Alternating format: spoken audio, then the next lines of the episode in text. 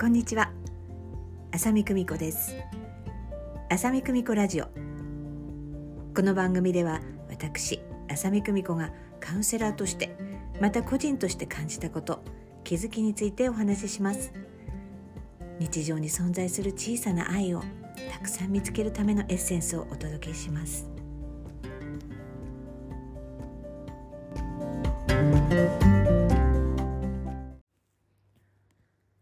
改めまして浅見久美子です。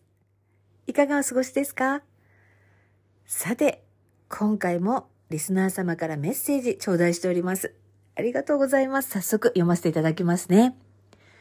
みくちゃんさん。ありがとうございます。自分自身と向き合うことでこれまでの自分のパターンというものが少しずつ分かってきました。相手に嫌われるのが怖いという恐れもしこうなったらどうしようというネガティブな感情や過去や物への執着心などなど手放したいのになかなかうまくできないのはどうして？その辺の心理状況や手放すためのアドバイスがあれば教えていただきたいです。ということです。そして番組の感想も頂戴しております。ありがとうございます。教科書では教えてもらえないような人生の歩き方、考え方、自分のあり方を語ってくださり、いつもエネルギーをいただいています。ということで、ありがとうございます。ぜひね、なんだか、えー、役に立つものがあれば、ぜひぜひ、え、お使いください。私もね、皆さんに、えー、何らかね、え私なりの知恵や、えそしてエネルギーなど使えるものがあったらもうどんどん使っていただきたいと思っています。ね、そのためにね、私も人生、自分の人生の中でね、できる限りチャレンジしていって、自分が、えー、これはどうなのかな、あれはどうなのかなっていうね、自分が本当にそうしたい、きっとこれはいいんじゃないかっていうふうにね、思うことに関しては、可能な限り実践していきたいと思います。というね、引き続きチャレンジしていきたいと思います。というわけで、えー、お答えね、えー、私なりのね、アドバイス、させていただきたいなと思っていますが、えー、手放したいのになかなかうまくできないのはっていうことですよね。え、この辺のね、心理的な、え、状況っていうのはね、手放すことによる感情ね、まあ、ほとんどネガティブな感情だよね。寂しさとか、えー、悲しさとか、その傷つくとかね。なんかいろいろありますよね。ネガティブな感情。それを感じたくないというね、防衛反応ですね。その心理学的にね、ちょっと解説させていただくならば。あの、嫌な思いをしたくないというような。で、これってみんなありますよね。嫌な気持ちなんかなりたくないわけですよね。だけど、自分がこの人生の中で最も欲しいものやえー、最も体験したいことがあるならばこのネガティブな感情を感じるということにひるんでいるとつかめないんですよね。これ本当あのネガティブな感情を体験するか分かりませんよ。分かんないけどそうするんじゃないかネガティブな感情を感じちゃうんじゃないか怖いなってなるよね。私だってなるわ。だけどそれを怖がってると何も進展しないんですよ。えそうなってくると、えそれを補うために様々なものに執着する必要が出てくるわけですよね。それが過去であったり、ものであったりっていうことですよね。えー、その相手に嫌われるのが怖いって多分ね、全然関係ないっていうか、この人からどう思われるとあんま関係ないっていう人のことは、まあまあどうでもいいと思うんですよね。これ本当に突き詰めていくと、たった一人の人であっても、本当に自分のことを大切にしてくれていると。自分が思えたら、ほとんど嫌われるということに振り回されるということはなくなります。心は動くよ。嫌いとか言われて、どうどうでもいい人からでもねあのそんな楽しい気分ではないけども、それはあのどうでもいいわっていうふうにできるんですね。なので、確信はそこかなっていうふうに感じました。あの、その一人っていうのは、もちろん自分以外の誰かっていうことが、まあ象徴的ですけど、究極的には自分自身なのね。自分自身と究極的に信頼関係を結んでいるとね、あの、嫌われるのが怖いという恐れっていうのは、あんまり上位には上がってこないではないかなと思うんです。ただ自分を愛するって本当に大切なことなんですけれど、えとてもつかみづらいんですね、自分自身だから。なので、私たちはこの人生の中で様々な人と出会って、様々な人といろんな、えー、関係性を繰り広げていくわけですよね。えー、なので、あの、逆説的かもしれないけど、一番怖いことに飛び込んでいくっていうのがね、もうこれ月並みな回答になるよね。なんだけど、これ本当にいいのね。一番失いたくないと思っている人と、うん、向き合うっていうことだよね。うん。それで、その向き合った先にね、もしこうなったらどうしようというネガティブな最悪の結末が起こったりするじゃない？で、それも体験した方がいいの。わかんないんだよ。いいバージョンになるかもしれないけど、もしかしたらその、ほら、まだやってないうちは怖いわけじゃん。だけど、もし最悪本当に自分が一番恐れてたような結果になったらどうしようって思うと思うんだけど、やってみたらいいんですよ。それで、自分がどんだけ落ち込むかとかね、どんだけ絶望するかって思うじゃん。もう生きていけないっていうふうに思うかもしれないけど、それで別に死ぬことはなくって、えー、先日ね、お友達とお話ししててね、本当にそうだなっていうふうに思ったんですけど、あの、自分が受け取っていくものをね、本当に明確にした方がいいよねっていうふうにする、その話になったの。いや、これはまあまあだけどいらないなっていうものは、本当にどんなに価値のありそうなものでも手放していくと、本当にそれを上回る、回る、えー、めちゃめちゃふさわしいものが必ず来るっていう、あの、話をして、本当にそうだよねっていう話でめちゃめちゃ盛り上がったんですけど、本当にそうで、人ってなんか自分の中にあるものその想定に執着する。この人とこのようになっていくっていうことにこう執着するから、その反対のそれを失ったら怖いとかっていうことが生まれてきたりするのね。だからよくスピリチュアルな本で、あの、相手はどうであれ、あなたに最高のものが、あの、やってきますみたいな言うじゃない。でもその人っていうふうに執着してしまうと、それ以上のものが来ないよっていうようなこと言うでしょ？それ本当なのね？でもそれ言われてもさ、今こうなんだからってあるじゃん。だから私たちはこの人生の学びとしてね、今自分がめちゃめちゃ執着している人に対して、あの、本気でえー、エネルギーを注いでいく。そして、いつまでも、あの、それをさ、どうなんだろう、どうなんだろうっていうふうに恐れていないで、あの、クリアにしていく、はっきりさせていくっていうようなことが大事です。無意識的にどうしても相手を変えようとしてしまったり、えー、するのね。でも、相手だって人生自由なわけですよ。私はこうですよっていうようなことをちゃんとね、伝えるってすごく大事だなっていうふうに思いますね。だから防衛本能ってあるからね、どうしても私たち知らず知らずのうちにね、傷つかないようにっていうふうに予防線を張ってるんですね。そうするとね、どんどんこう壁が厚くなっちゃうの。ね？で、ものすごい鎧で抱き合ったってさ、あったかくないじゃん。だから、本当のぬくもりを知りたかったらね、真っ裸で行くことなんですよ。でもそれってすごく怖いけど、それでダメだったらね、もう本当にね、あの、悲しんで、えー、嘆いて、ね。それで、また、それを受け止めていくと、めちゃめちゃいい女になるんだよね。ガチで。これほんとガチで。あの昔のさエステティックの CM でさ失恋した女の子がさ絶対綺麗になってやるって言って涙流しながらあのエステに行くっていう CM がありましたけどそういう感じだよね。あの本気で悲しんでそこから立ち上がった人って本当にオーラが綺麗になるんですよマジで。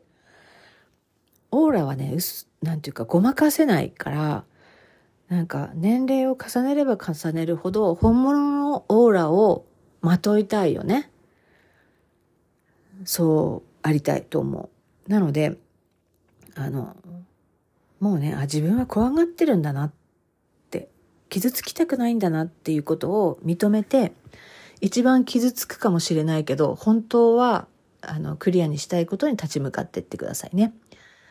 あの、手放すためのより良い方法は無数にあるけど、あの、これというものを一個っていうのは本当に、えー、ちゃんと自分が向かっていきたいものに対して、あの、間髪入れず、あの、実行していくっていうことが大事ですね。時間をかけないっていうことって大事なんですね。この人生の中で時間というのがあるでしょ？このうん、次元にね。これはね、本当に大事なんですよ。なぜなら私たちはこの寿命があるという中の、縛りの中で、えー、学んでいるのでね。これは本当に無駄にしちゃいけないなって思います。大切にしていきたいなっていうふうに思いますね。私なんかめっちゃ怖がりだから、いつまでもその何、あの、あ、怖いな、怖いな、みたいなのを、こう持っておけないんですよね。だから、あの、私は勇敢な人っていうふうに思われがちなんですけど、そうではなくてね、怖がりだからいつまでも恐怖を抱えてられないんですね。恐怖の中に飛び込んでいくことによって、その自分が恐怖と思っていた何らかの答えっていうのが自分の目の前にバーンってくるわけですよね。えー、そうすれば、もしそれがうまくいけばその道を進むし、その道が途絶えたのであれば違う道に行けるじゃないですか。その、なんていうか、思い切りというかなんか降参かな？その今流行りのサレンダーかな？それは潔い方かもしれない。だって泣いても泣くけどね私。めっちゃ泣くけど。すごい泣くけど泣いて自分に寄り添ってるのね泣くっていうのはさ寄り添っているから泣いてるのねなんだけど寄り添ったら自分の中でああ自分の気持ち分かってくれたってなるからねそしたらじゃあどうするっていう次に行けるんだよね。執着してても別に何も生まれないからね。本当に。何も生まれないのよ。過去に生きるっていうことになるからね。だから自分にその過去に生きてて、それでいいのかと。新しい体験が次々できるのにね。この人生の中で。この、うん、今世ね。自分の寿命が尽きるまで新しい体験ができるわけですよ。その新しい体験っていうのは今頭で考えている想定をはるかに超える体験ができるっていうことなんですね。なので、あの、今回のアドバイスとしましては、あの、自分は防衛反応がすごく効いていて、そこにしがみついてるから、その安全装置を壊して、あの、もう飛び込んでいこうっていうこと、そして時間をかけないっていうことの二つが、えー、みくちゃんさんには、えー、とても重要なんじゃないかなっていうふうに、えー、思いました。えー、恐れとかね、えそして、えあるよね。手放すとかさ、え簡単ではない。学びだよね。でも本当大切だと思う。どうしてもね私ねこう本当にこう行けやれみたいな、えアドバイスがどうしても大きいよね。勇気出してみたいな。で、それはどうしてかというと、その、愛に基づいて生きるんだったら、多分そっちの方向に行くよね。恐れるからできないとかってなるわけじゃない？だから恐れを元にして生きるのって本当の意味で辛いんじゃないかなって思うんですよね。なんか傷つくのって怖いし、その時は本当に大変なんだけど、でもその大変っていうのが不幸ではないんですよね。えー、そこをね、こう、私はすごく大事にしたいんですよ。そのいろんな思いになること自体は全く不幸ではないんですよ。それが愛に基づいてるんだったら。で、恐れに基づいた、なんかこう安全行動をしてても、結構悶々とするよね。で、その時間が長いっていうことは本当にもったいないなっていうふうに思っちゃうからね。ついつい、なんかね、あの、背中押しちゃうっていうか、なんか私だったらやっちゃうんですよね。えー、だって、やりたくて来てるんだもんね。なんか、なんかそれが結果どうあれ、でもなんか、いろんなことをやっぱり知りたいからね、やっちゃうんだよね。だから、あの、この間バーでね、こう、ね、人生ね、一つや二つ消しゴムで消したいようなことがあるじゃないですかっていうふうに、こう、ある、本当いい青年が言ったのね。なんかあれがなかったらとか、本当消したい過去みたいな。一個や二個あるじゃないですかっていう話になったけど、私はないよって言っちゃった。え、もう本当に私だって失敗してるし、恥ずかしいことってすごいあるし、なんか全部が全部ポジティブなんてことなんか全然ないですよ。なんだけど、なんかあそこを変えたいなとかっていうことはもうないです。もうやり直したいことも一個もないし、もうとにかくベストを尽くしてきてる。なんか本当に愚かだけど、でもきっとどこか自分の中でその時の自分の愛の選択をしてこれてるんじゃないかなっていうふうに思うんですよ。だから愛の選択をしたからってさ、いろんなことあるからね。だから、それでもいいなっていうふうに思うのは、それで何か後悔するようなことは結果として起きないっていうね。なんか、まあね、いろいろことなんだよ。でもその、ああ、怖い、やっぱりこうなるんだっていうところで終わるから余計なんか怖いと思うの。その先に行くとね、また違う世界待ってるからね。なんかそんな感じでね、どんどん進んじゃうのよね。なんか本当に本当そんな感じで、えー、生きてます。でも本当に、えー、恐れに基づいて行動するっていうことはしないので、まあとても愚かな生き方なのかもしれませんが、後悔することはなく、そして、え、気づいてみたら本当に自分がね、想定もしていないようなね、本当に素晴らしい世界で生かされてるなっていうことをね、本当に実感しています。えー、ぜひね、これは私だけがそうなはずは絶対なので、これもう宇宙の法則一緒なのでね、その宇宙の法則の中で私たちは生きてますからね、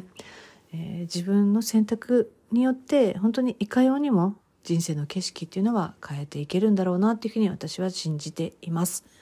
ということで、みくちゃんさん、ありがとうございます。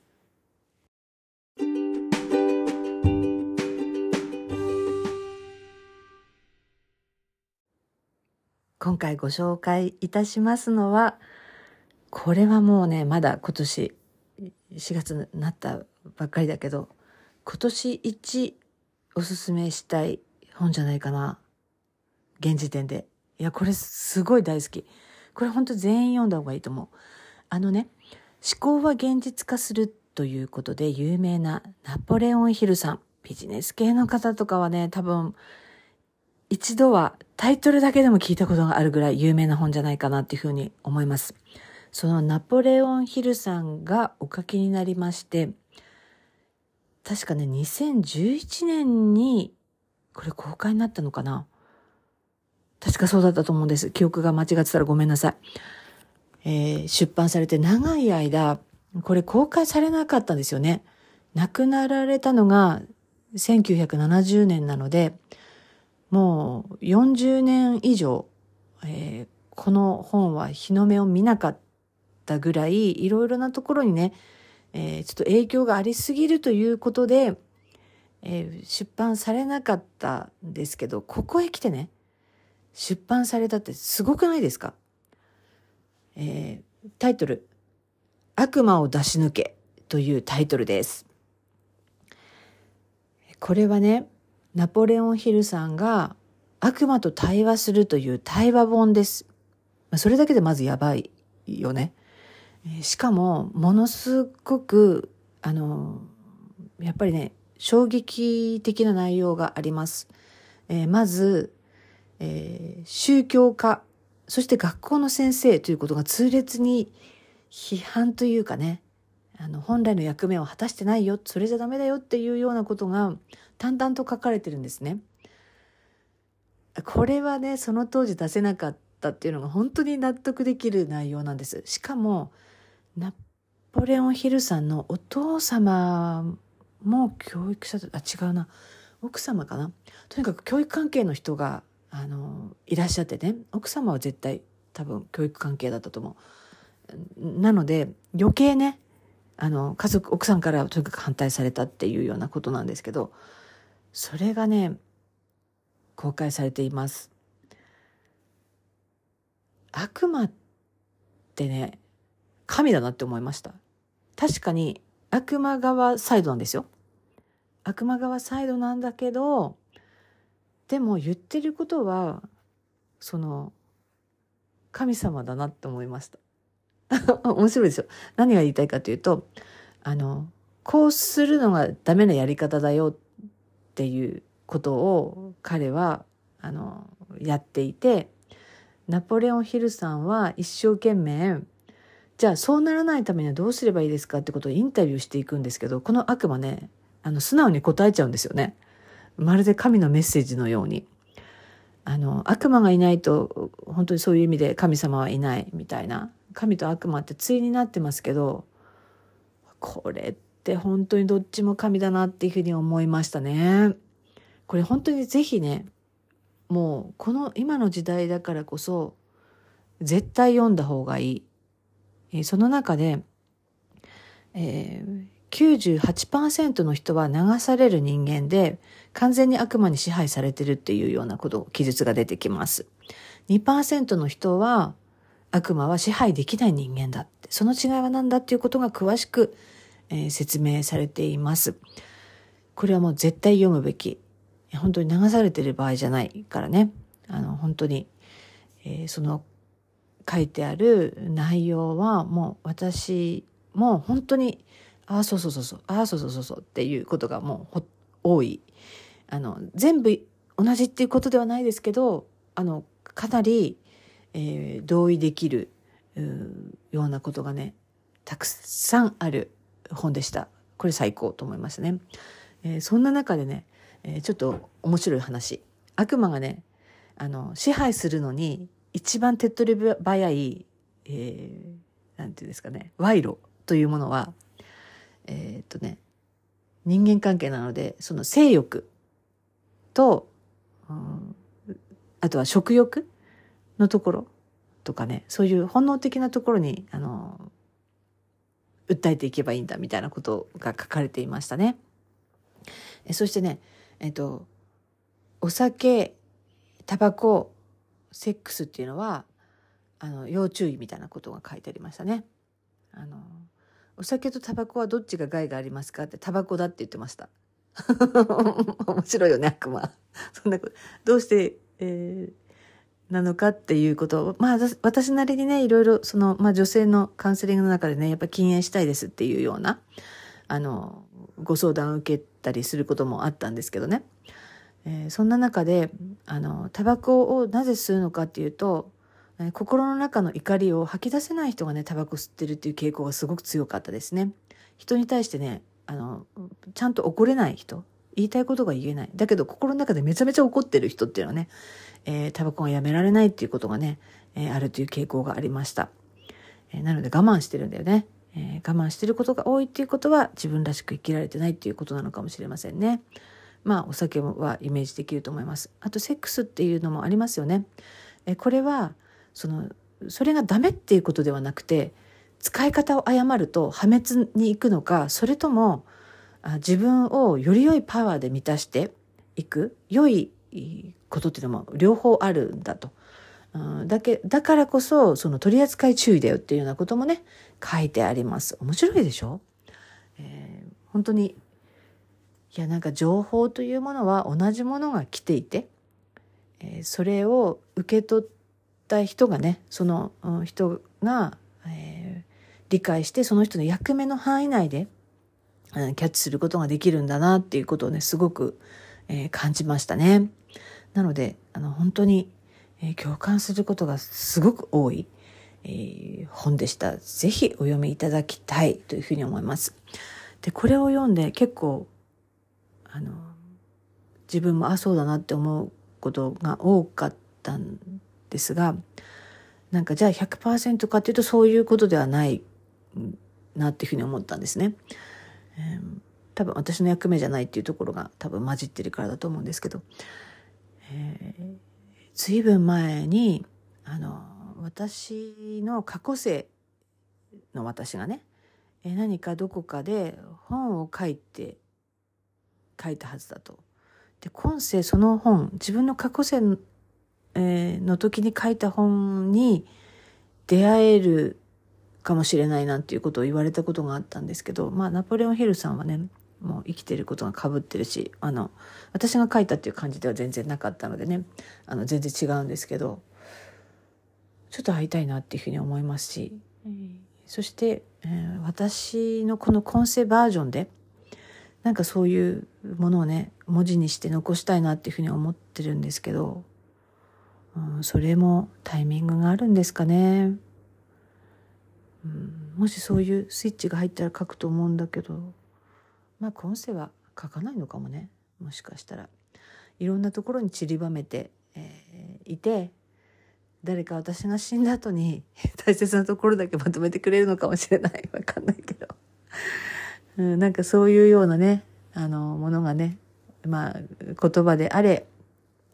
えー、文字であれなんか残せたらね、生かしてもらえたらね、嬉しいなっていうふうに思いますし、まあ別に、えー、今世できる限り、ね、私の小さい一人の私でできることはね、もちろん限られているからね、そのことを丁寧に、しっかり、えー、やっていきたいな、なんていうふうに思いましたね。これ最高だった、この本。えー、悪魔を出し抜け。ね。悪魔というのは、それは悪魔なのか。ね。天使なのかっていうことですけどでも本当にそれでねちょっと今思い出したことがあってその悪魔に支配されてる人っていうのはその2%の人を見た時にねあっちが悪魔だって思うんですよね。なんかそういうことがあったなっていうふうにあのちょっと思い出しましたね。でもその方は、えー違う世界に行きましたね。あたら、その、かいわゆる悪魔だって昔思ってて、そんな、そんなわけないだろうみたいな思ってたけど、うん、愛の世界に来ましたね。なんかそういうことあるの。だから、えー、ね、ナポレオンヒルさんの98%、そして2%っていうのは、私割合は今は変わってるんじゃないかなっていうふうに思ってますね。なので、えー、もう2%ではないと思う。で、これがね、20%までいくとね、世界ひっくり返るんですよ。どうでしょう？もう少しでしょうか？もうちょっと私たち頑張らなければいけないでしょうか、えー、流されない生き方っていうのは何かっていうね、えー、そういうこともね、書いてあります。ぜひ、お読みください。これ本当に、えー、最高推薦する。毎回言ってるような気がするけど、でもこれ本当にすごいいいから、私のラジオを聴いてる人は絶対好きだと思う。ぜひお読みください。ナポレオンヒル、悪魔を出し抜け、ご紹介いたしました。